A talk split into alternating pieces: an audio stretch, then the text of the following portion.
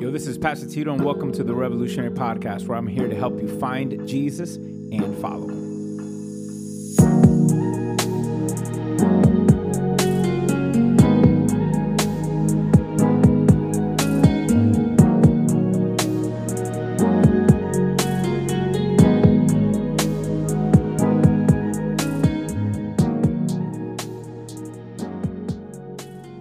Today, as we're focusing on prayer once again, I titled this message, A Prayer for Mental Health. Not because it was my idea, but it's actually something that Jesus said. All right, a prayer for mental health. Now, obviously, that is a term that I'm sure we have all familiar with, right? Mental health issues and this and that, and a lot of it is complicated. Like, this is not something that is just a one-stop shop kind of a thing. You know, it has like one little solution because it is such an umbrella term that there could be chemical things, physical things that can happen, but and then there's just some that are just really deep down. Right? There's these deep issues that reflect in our physical nature. And so it is such a big deal. And I also believe, too, as well, our diet doesn't help, right? So much of our stuff is synthetic that I think we have a lot of misfires in our own body because we're not getting enough nutrients. Like, I think of a lot of our issues, if we just all took more naps, drank more water, and ate some vitamins, I think we'd all feel a little better. And so that's just the reality of it. But I know for others, it can be a little bit more complicated. But there is something that Jesus spoke to this. Because for a lot of people, what they consider to be a mental health crisis, it's really an identity crisis, which turns into this high anxiety and high this and high that controls you. Because the identity crisis is this thing in which people cannot ask or answer two simple questions. Who am I? Who am I? And why do I live? Why do I exist? Those two answers are at the root of a lot of people's issues because they don't know who they are. And the world constantly is providing and promoting and offering this. You know, you do you and you do that and this and that. And constantly let us affirm you, affirm you, affirm you. And something still doesn't seem to fill them because we are not called to be affirmed. That there is a truth that you and I are called to affirm. There's a truth that we're called to affirm. But the reason why I really believe that there's such a, identity crisis and mental health crisis and so many, it's because you are realizing this truth that the things of this world are not enough. I think C.S. Lewis said it best. I love, whenever I get a chance to throw this quote out, I do. C.S. Lewis said this, if we find ourselves with a desire that nothing in this world can satisfy, the most probable explanation is that we were made for another world. I love that. And I'm here to tell you that's the reality. If you are sick of like, you know what, I've tried it all, I've given it all, and nothing is enough.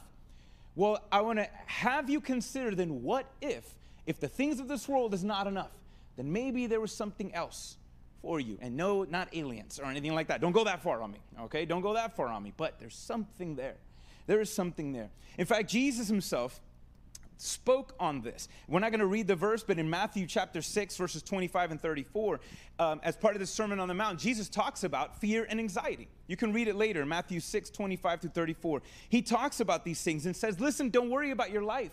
I know you got a lot dealing with, and you're thinking about this, and you got, the clothes that you wear, the food, and all of this stuff. And God and Jesus throughout the whole time is saying, listen, don't worry.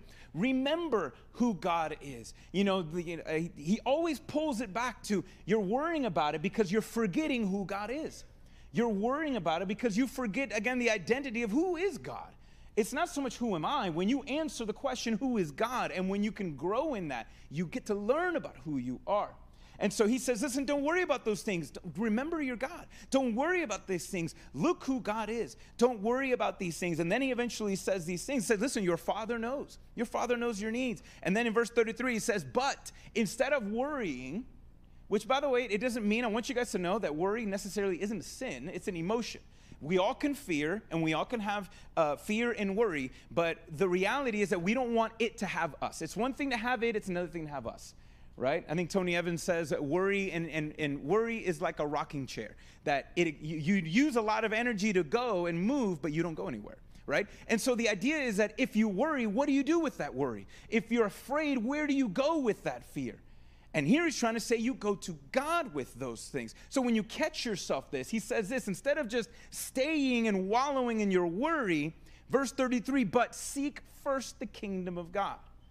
So instead of worrying, seek first the kingdom of God, and all things will be provided for you. Not the things that you want, the things that you need. But I thought that's an interesting thing. Where in Jesus, when he's saying, when you have fear and anxiety and you don't know what to do and what decision to make, he says, hey, what should you do first? He didn't say necessarily don't worry, but what should you do first? Seek first the kingdom. And see, the thing is that I believe that a lot of people, that we have this identity crisis and some self-inflicted wounds of mental health issues, because the problem, especially when it comes to our prayers, which we've been noticing as we've been talking about this last couple of weeks, we are more self-centered with our prayers than we are comfortable with recognizing. And that's the problem. The problem even with our prayers is that our prayers tend to be more concerned with the things of this world rather than the things of God. And that can cause a lot of unnecessary anxiety. Listen, life is hard as is, right? Let's not make it any harder, okay? Let's not make it any harder. And so when we consider ourselves, when we put too much focus and we worry about the things of this world, instead of being worried about the things of God, we're going to be off. It's going to throw everything off. And so I'm going to present the idea that praying that God's kingdom comes is more important than we think, because it alters a lot of stuff. And so as we're looking at the Lord's Prayer, that's what we're looking at today, all right? We're just chopping this up. Last week we talked about, right, our Heavenly Father, which art in heaven, hallowed be your name, or your name be honored as holy. Today we got a really, really short Bible verse. Can we put it on the screen? Let's all read it together. Your kingdom come. Online, I want you to type that out. Your kingdom come.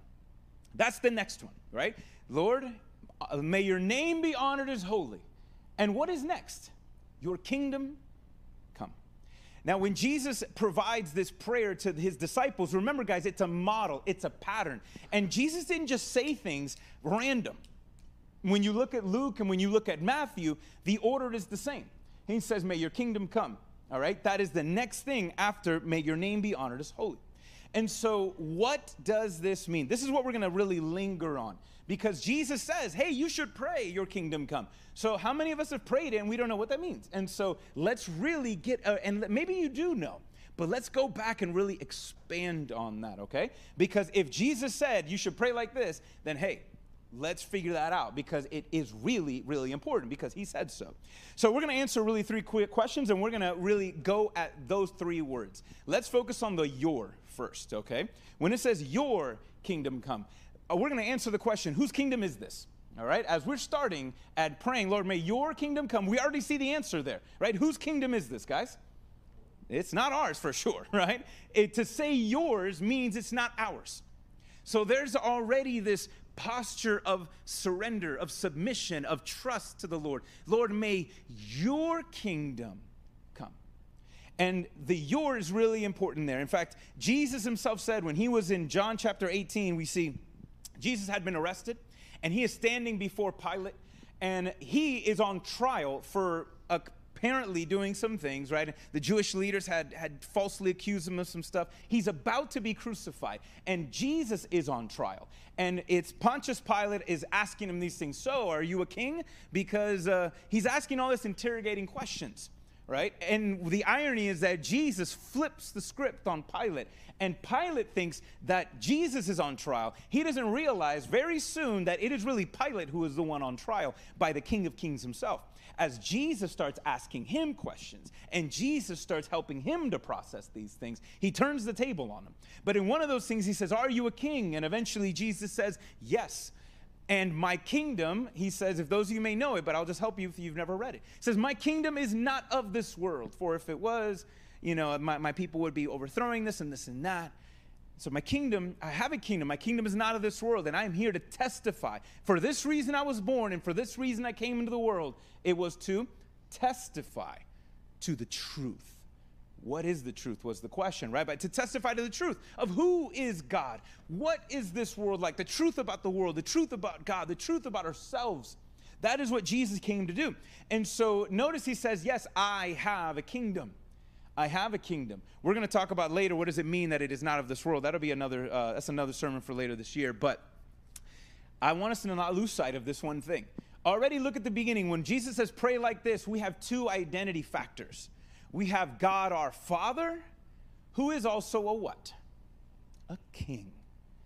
And there's a lot, that's where I encouraged you last week, guys. Hey, you can pray God, your Father, all day long. But listen, we all know how to finagle our dads, right? We all know how to finagle parents and finesse them all day, okay? Remember, he's your Father, but he's also the King. And that is something that we need to remember. He is a king, and this is his kingdom, his world, right? This is his world. We're just living in it, right? This is what it is. This is his world. And the kingdom is not a democracy. The kingdom is not a democratic republic like we have here in the United States, right? It's not that. The kingdom is not even an independent city-state. Do you guys know, fun fact for you, so if you ever win a contest for this, split the proceeds with me, please. Do you guys know the smallest country in the world? Fun fact, smallest country in the world. Yes, smallest country in the world. Ready? The Vatican. The Vatican is this. Some of you, I'm pretty sure you were about to answer a question, and I'm glad you aren't you glad? I was like, I'm glad I stayed quiet. I'm glad I stayed quiet. I would have been wrong. And so the Vatican, do you know that the Vatican is considered to be the smallest country in the world, a square mile of like something like 2 miles, like nothing.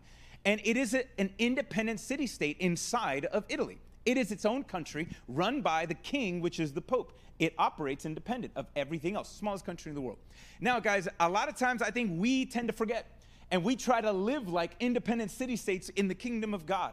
You know, like, okay, they live inside of Italy, inside of the country of Italy, but they are their own country inside of a country.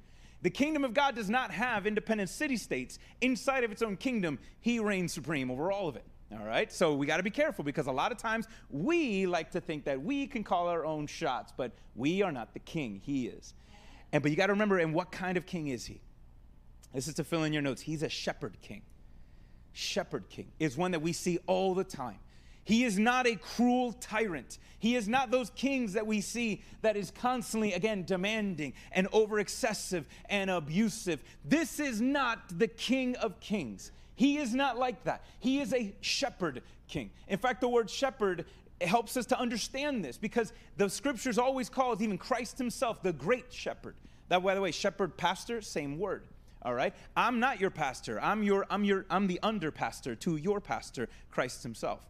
My job as a pastor is make sure you understand the big guy. All right, he is your pastor. I feed you, he leads you. That's the game. That's what we do. Okay, that's what we do. I feed you, he leads you. And so the thing with this, guys, is he's a shepherd king. And now, if you know anything about sheep, and if you don't, I'm going to help you. Sheep are stubborn animals. Sheep are stubborn. But sheep are beautiful and they're wonderful. But sheep can be very stubborn. And you have to be kind and loving with sheep. Sheep, you can't treat sheep like cattle, all right? You can't just drive sheep like that because sheep don't respond. They break down. And I want you to help you because maybe some of you have this idea that God is more of a cattle rancher than he is a shepherd. And that's a wrong mentality, wrong idea. He is a father shepherd king. He's not a cattle rancher, all right? He's not here in Florida. You know, you guys heard of the term crackers before? And no, I'm not talking about white people, but you guys heard of crackers before? Okay?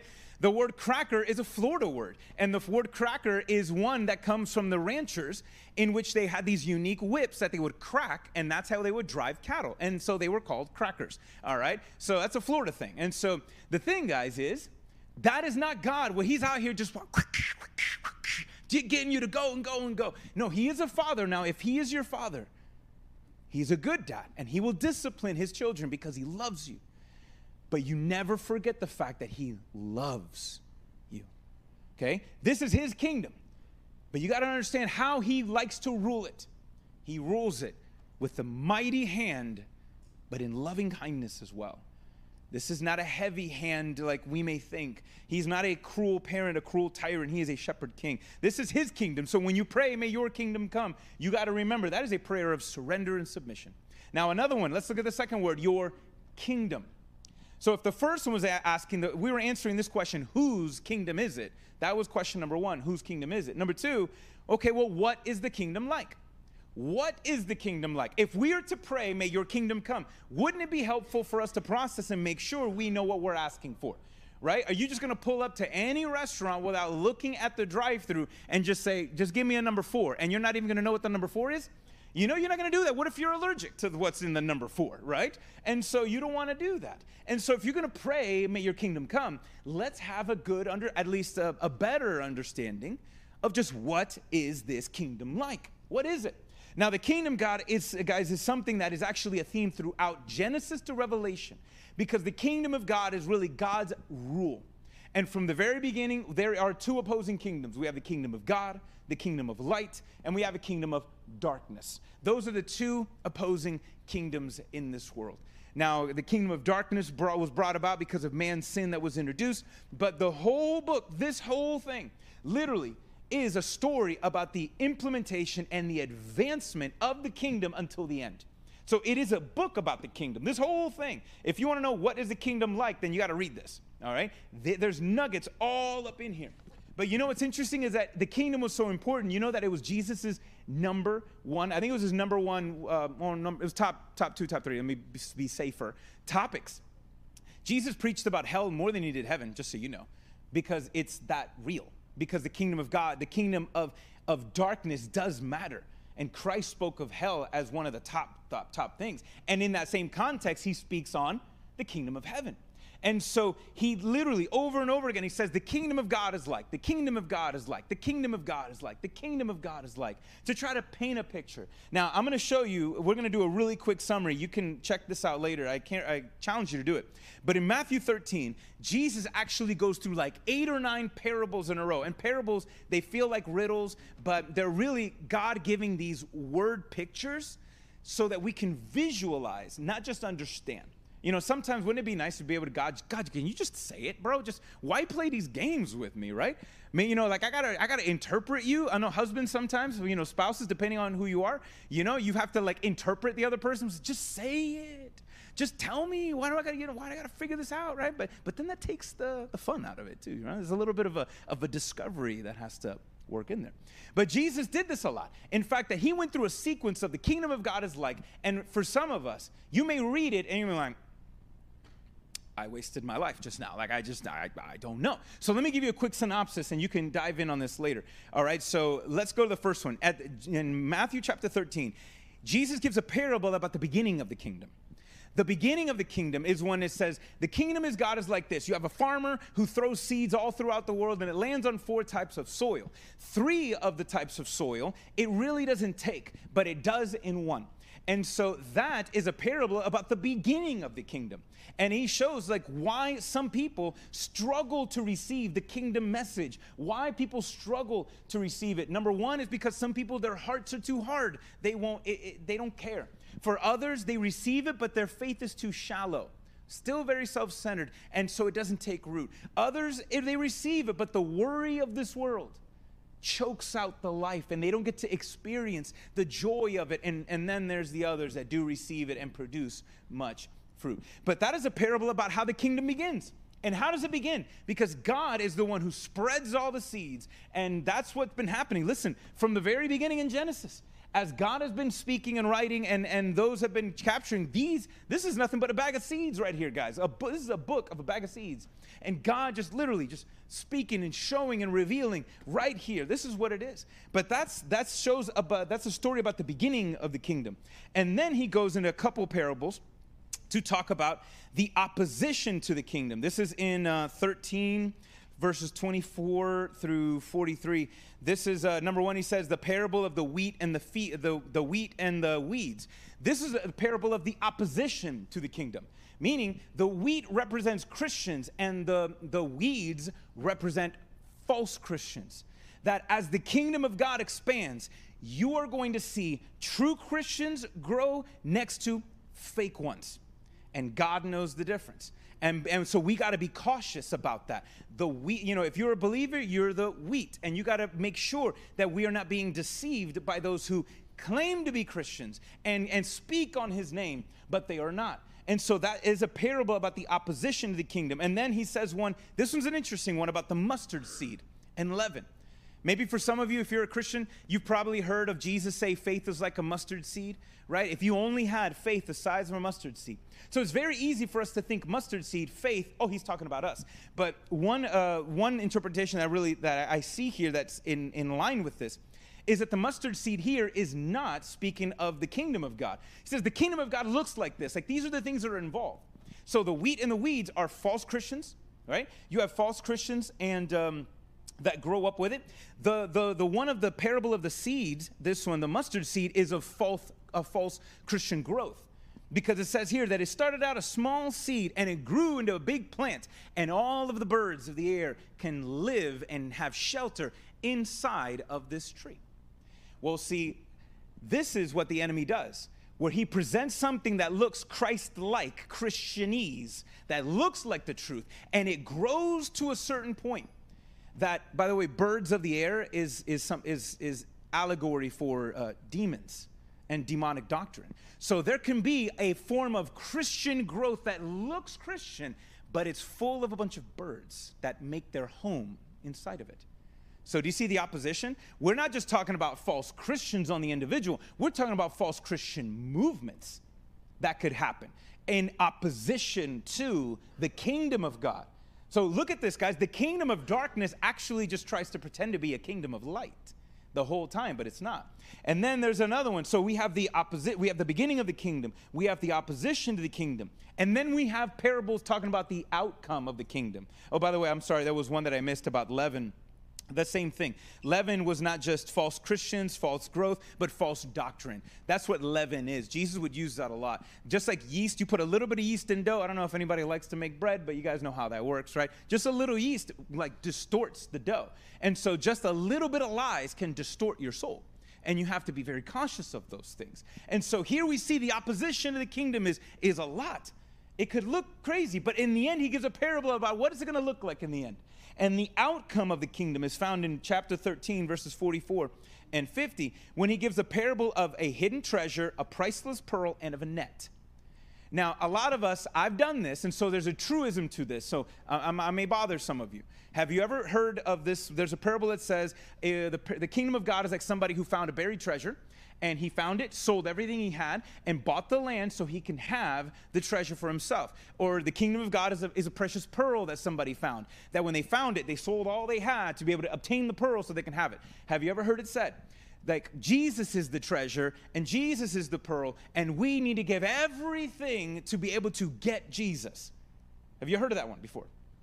Now, is there a truism to that? There's a truism to the point that there is a cost to following Christ. Yes, there is a cost to following Christ.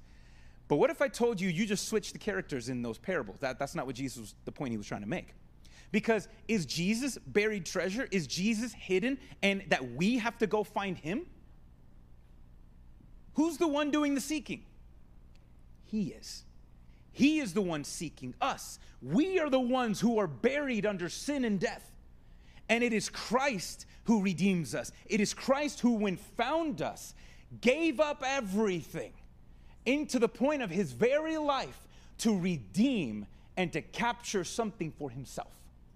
This is not a story about how great God is that we need to go get him. No, this is a story about how great God is that he has come to get us. Do you see how that's more beautiful?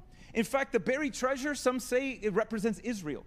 Because here they buy the land, and is, you know, God's chosen people that God has done. The pearl, some say, represent Christians, and that, you know, we are developed under the, you know, the difficulty and friction of this world. And so God not only is going to redeem, he's going to make himself a people from his chosen people and from those that are not Jews. I'm not, so praise God, he made room for me. And so he's going to make himself a new people of these two things.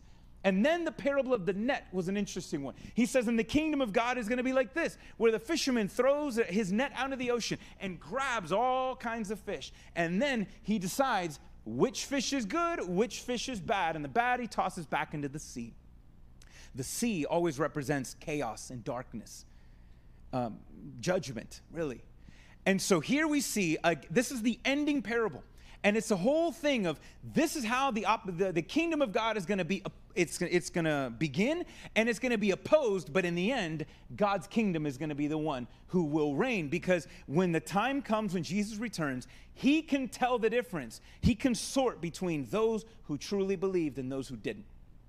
He can tell the difference. And just listen, Jesus is going to be 100% accurate. He's not going to let one fall through the crack. Amen to that.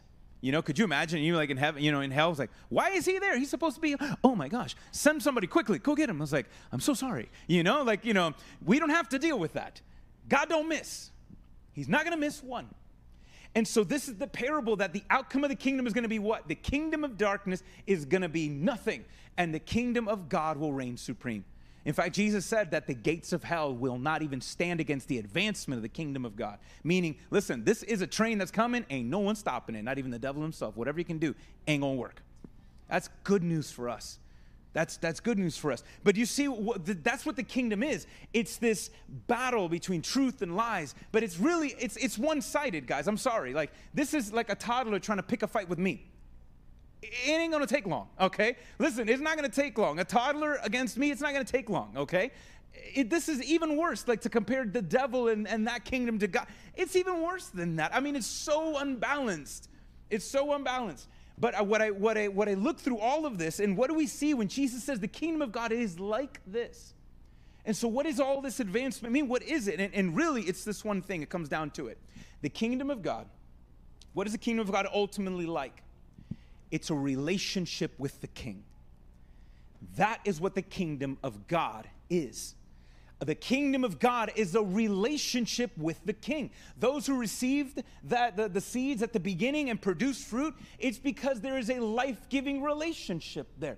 And notice again, everything else is about relationships. Our relationship with God, our relationship with the truth, our relationship with believers, and how do we sort non-believers, and how do we live in this world? It's all rooted in a relationship. Guys, the kingdom of God is nothing but a relationship with the King that God has made possible. It's what it is. I mean, for some of us to make it anything else, we got to be careful, because at the root of it, it is nothing but a relationship with the King. That's what it is, and that's who. Now let's look at the last one. Your kingdom what? Kingdom come. So let's ask the question, how then? If we're going to pray, Lord, may your kingdom come, then wouldn't it be good to know how it happens? How does it come? Like, what should we expect? Or are we just kind of praying something? Well, Jesus said to pray, so I'm just going to say it. No, when we understand how it comes, then God can use us to be able to advance that kingdom even more. So how does it come? Well, first off, guys, this could be, I don't want to get into this. I'm going to throw two little terms out there that are catching a lot of interest around this idea of Christian nationalism.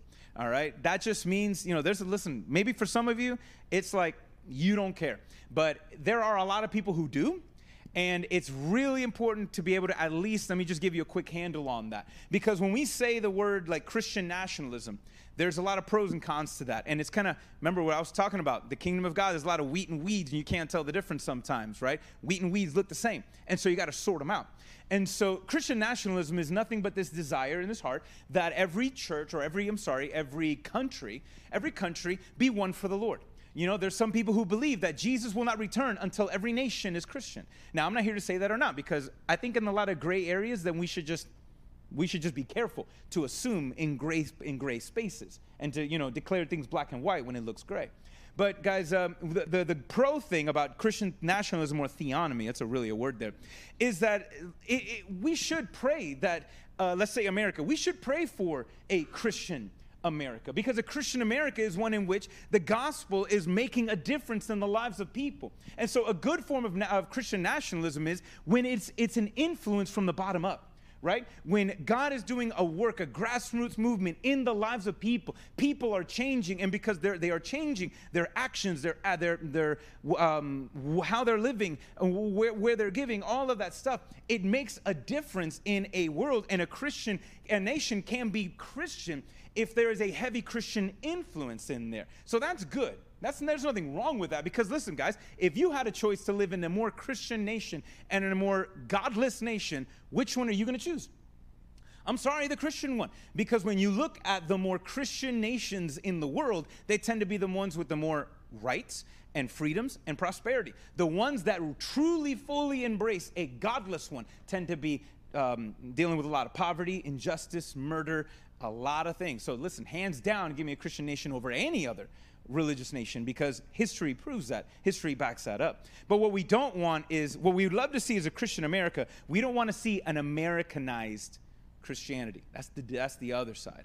An Americanized Christianity is not in which that God's people are influencing the people in which they live, but it's in which the context, the culture has infiltrated the church itself. And so, listen, we can make a difference if we look like and act like and think like all those things. We don't want a Christian, we don't want an Americanized church. There's no life in that. There's no life in that. But when we speak of how does the kingdom come, now I only bring that part up because it could literally go to the point of being a national implications. But the goal is not so much that. The goal always has to be right in here, in the heart. And so when we look at how does the kingdom advance, that's the one right there I want you guys to understand. Because when you pray, may your kingdom come, I want you to know what you are asking for. And so how does the kingdom come? How does it advance? Well, I'm here to tell you, listen, the kingdom is a message, not a movement. Okay, you got to hear that. The kingdom is a message. It is not a movement. Those who view it as only a movement tend to go a little too far, and they try to force, Christian laws and in ways that are just kind of go out of bounds. I mean, I would love, again, Christian influence laws if they line up truly with God's word. But again, like we've just discussed, a lot of things that are labeled Christian are, it could be rough to figure that out at its core. And so you got to understand, guys, listen, the kingdom, what did I say the kingdom was? It's a relationship with the king, correct? The kingdom is a relationship with the king. And how is that relationship established? Through a message. How does the kingdom Jesus use? The kingdom of God is like this. It's someone who throws seeds, right? And what are seeds? But Jesus himself said seeds are the word of God. The kingdom is advanced when the message of the king is advanced, when the gospel of the king is advanced. It begins and it takes root in your heart when you receive the seed of the truth of God here. It comes in us first. That's what it is. It has to come in us in order to come through us. The kingdom of God is a message that expands by revelation, not revolution. It's a message that it's a kingdom that advances by faith, not by force, by the sword of the Spirit, which is the word of God, and not a sword of steel forged by human hands. Okay? That's what the kingdom is. It's a message of the king. In fact, for those of you, I love this is encouraging to me. Because there's a lot of times when I get confused and I'm saying, wait, what does this mean, Lord? And I have more questions than I do answers. But so do the apostles. And so that makes me feel comfortable. I don't know how you would feel, guys, but imagine you were with that crew. Jesus dies on the cross. You think it's over. They literally did. And then Jesus shows up later. And 3 days later, he's alive again. And they're convinced of like, oh my gosh, like, this guy is not just a figment of my imagination. He walked through a wall right now, but dude's frying fish right now on the beach. Literally, that's what he did on the next weekend. And they're eating with him. They can touch him. They can, dude showing up out of nowhere, like literally like a parent, like a mom, just like, you're fine out of nowhere. There's mom, right? And so boom, there's Jesus.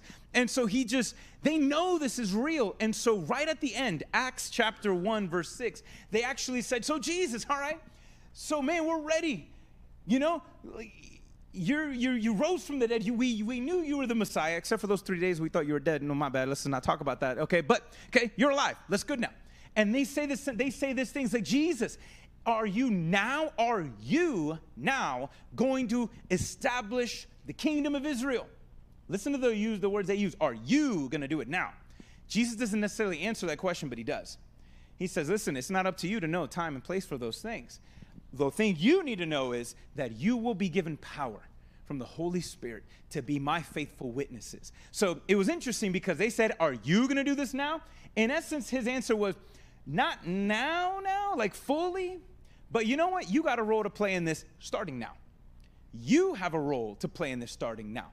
And it is to carry on. And that's when he says, go into all the world and tell them what you have seen and disciple those and teach them all that you have seen. Go and know that I am going with you always. And so what are they supposed to do, guys? They're supposed to go and what? Not start, hey, I want you to go and make sure that you now run for office, and which is great for us to do. He ultimately just says, hey, everybody does the same thing. Keep relaying this message. Because the kingdom of God is advanced with the message. In fact, Jesus himself, there's this one parable that tripped me up for a minute. This is found in Matthew 13. Remember we just said that Jesus gave all of these like onslaught of parables that said this is the kingdom of God, this is the beginning of the kingdom, the opposition to the kingdom, and the final outcome. And then Jesus in Matthew 13, verses 51, he says, "Do you understand me?" And they all said, yeah, we understand. Be careful when you say, all right, be careful. If you think God's asking you a question like that, it's like, you get it? Oh, yeah, I get it. Oh, watch out now. Watch out, because when they said, yep, we get it, I'm like, do you now? And then he said, I'll just read it to you. He says, okay, so if you get it, cool. Just so you know then, every teacher of the law who has become a disciple in the kingdom of heaven is like the owner of a house who brings out of his storeroom treasures new and old. And he walks off. Okay, see, now I don't get it, right? And so, like, I thought I had it. I thought I understood it. And then he left them with this, huh? What does it mean? And here he's trying to help us to understand how the kingdom advances. Because if you understand what we're up against, then what, in essence, what he says is this. If you are a teacher of the law, not just talking about pastors or anything like that, meaning if you want to communicate this message, he says, if you're a teacher who's a disciple, and a disciple is somebody who lives it. A teacher is somebody who learns and lives, and you got to bring out treasures old and new. What he's trying to say is, listen, if you understand what's happening, if you understand that the kingdom of God has been advancing this whole time and there's opposition to it, you need to get into the fight. And meaning, you need to keep learning about the kingdom. You need to apply it. You need to live according to the kingdom, and you need to lead others into the kingdom. When he says that you take treasures new and old, he's speaking of this and like saying, listen, we take the ancient truths of God and we apply them to new contexts, but it's still the same truth. And so that's what he's saying is, listen, if you want, that's what the same thing he says in Acts 1:6.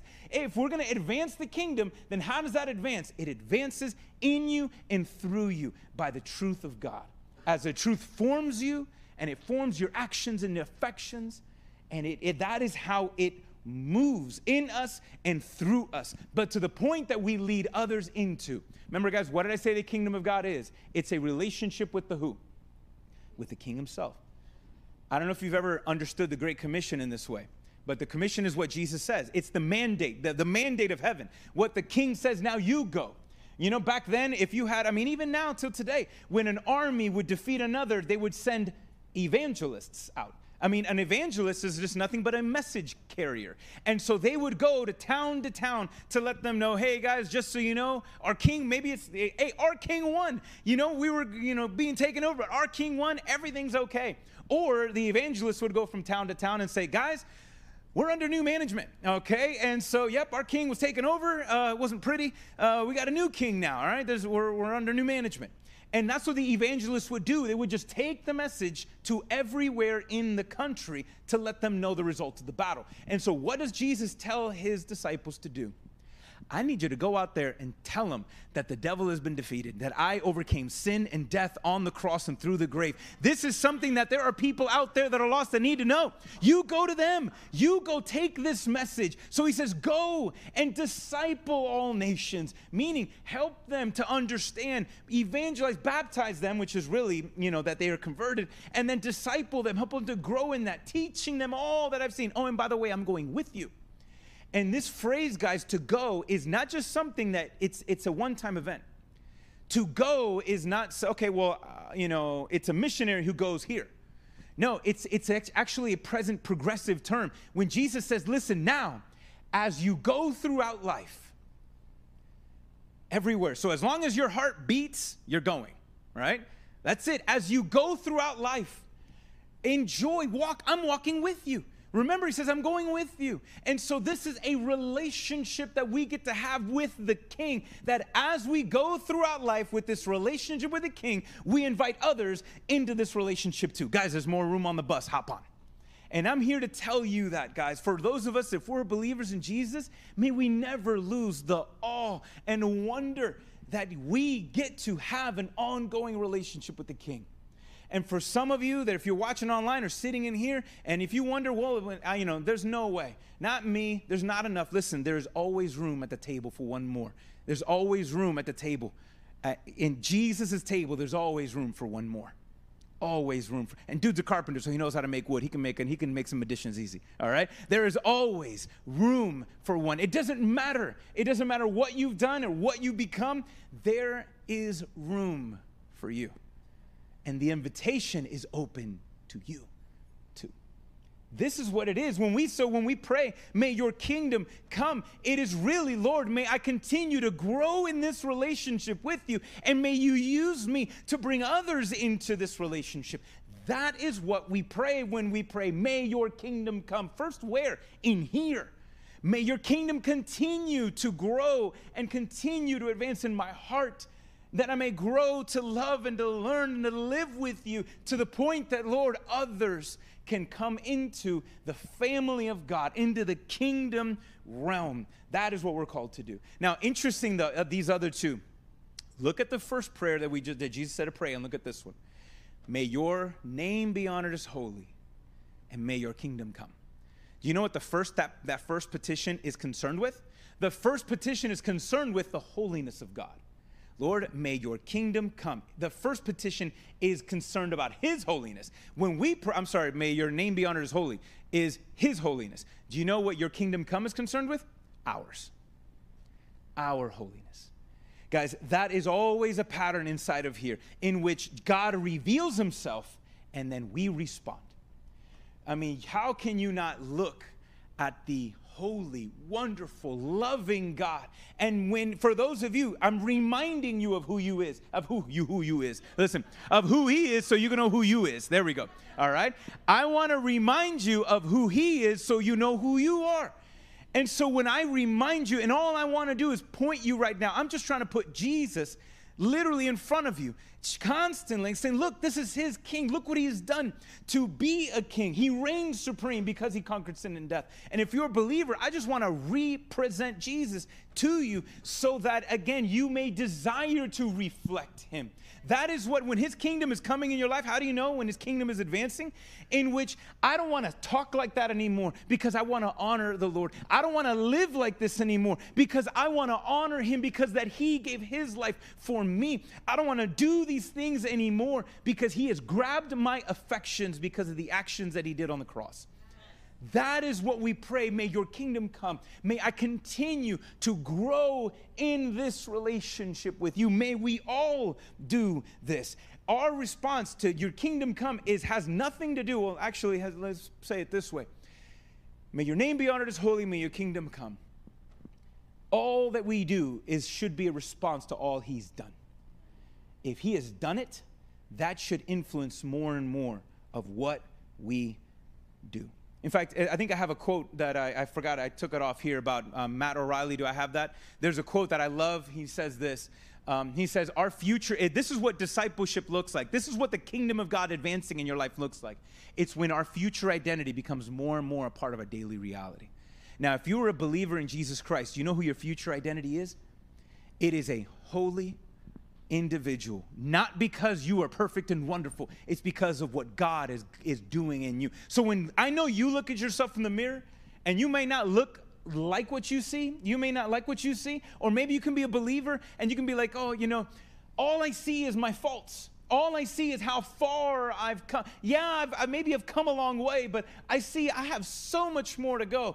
You know, God doesn't see you if you're a believer in Christ the way you see yourself. He sees you now as how you will always be, covered in the righteousness of Christ. He doesn't see your sin the way you do. When God forgave you of your sins, if you're a believer in Christ, he forgave of all of your sins, past, present, and future yet to come. He knew what he was doing. And so when he sees you as you will be one day. And Jesus says, and God says, we will have glorified bodies. No more pain, no more sickness, no more aching, no more, loss of hair, no more fill in the blank, right? All that stuff. No more indigestion, no more sickness, no more. We're going to have glorified bodies one day. But until we have that glorified body, our prayer should be, Lord, how can I glorify you with this body until I get that one? That is what his kingdom come looks like. It is one that says, Lord, I want to glorify you with this body until we get the upgrade. All right.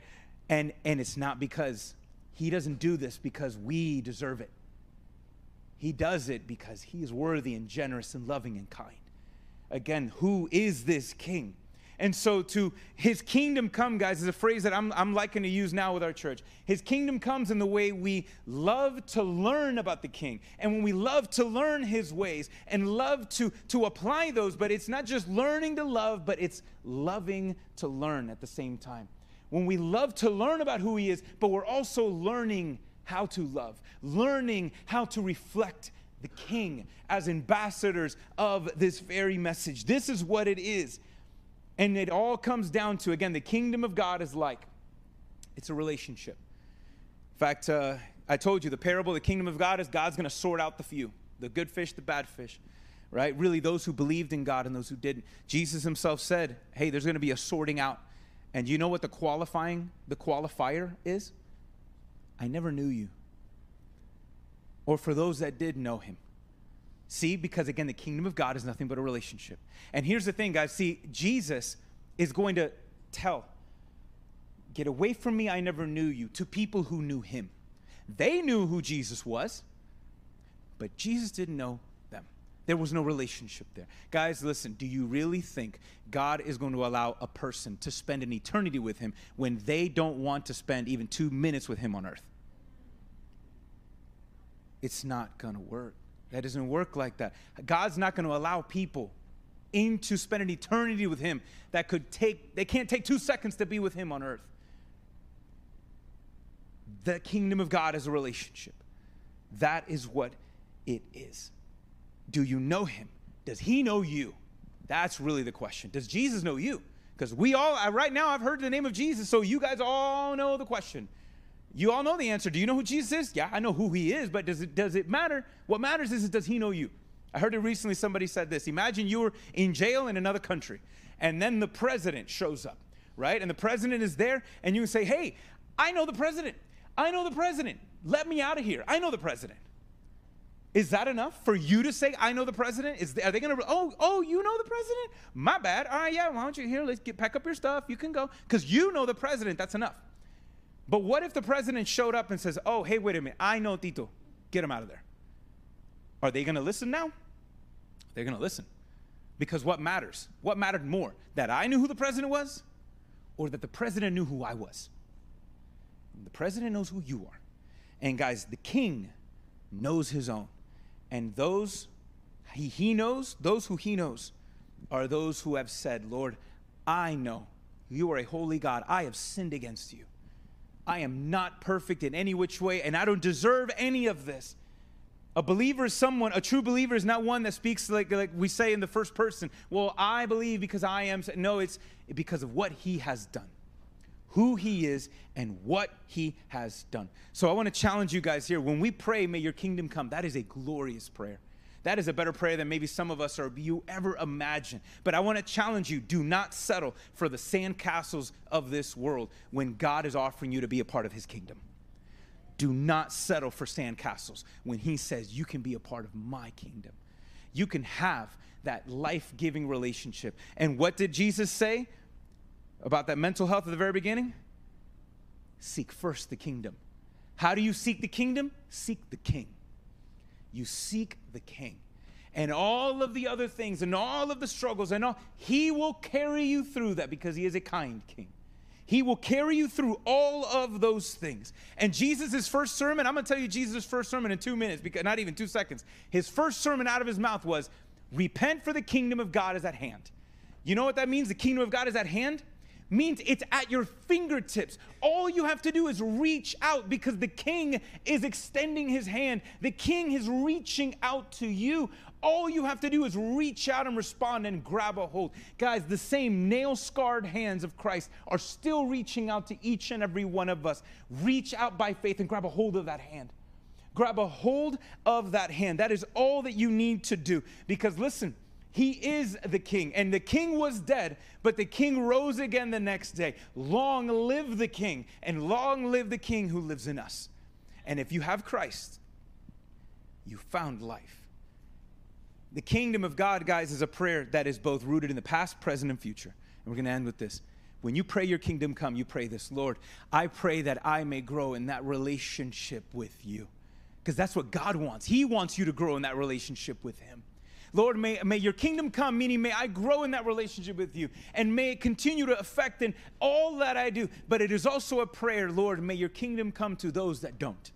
May your kingdom come to those that have yet to hear the good news. May your kingdom come to those that need to know what you have done for them, that despite what they have done, Lord, there is forgiveness and life in your name. That is what we pray when we pray, your kingdom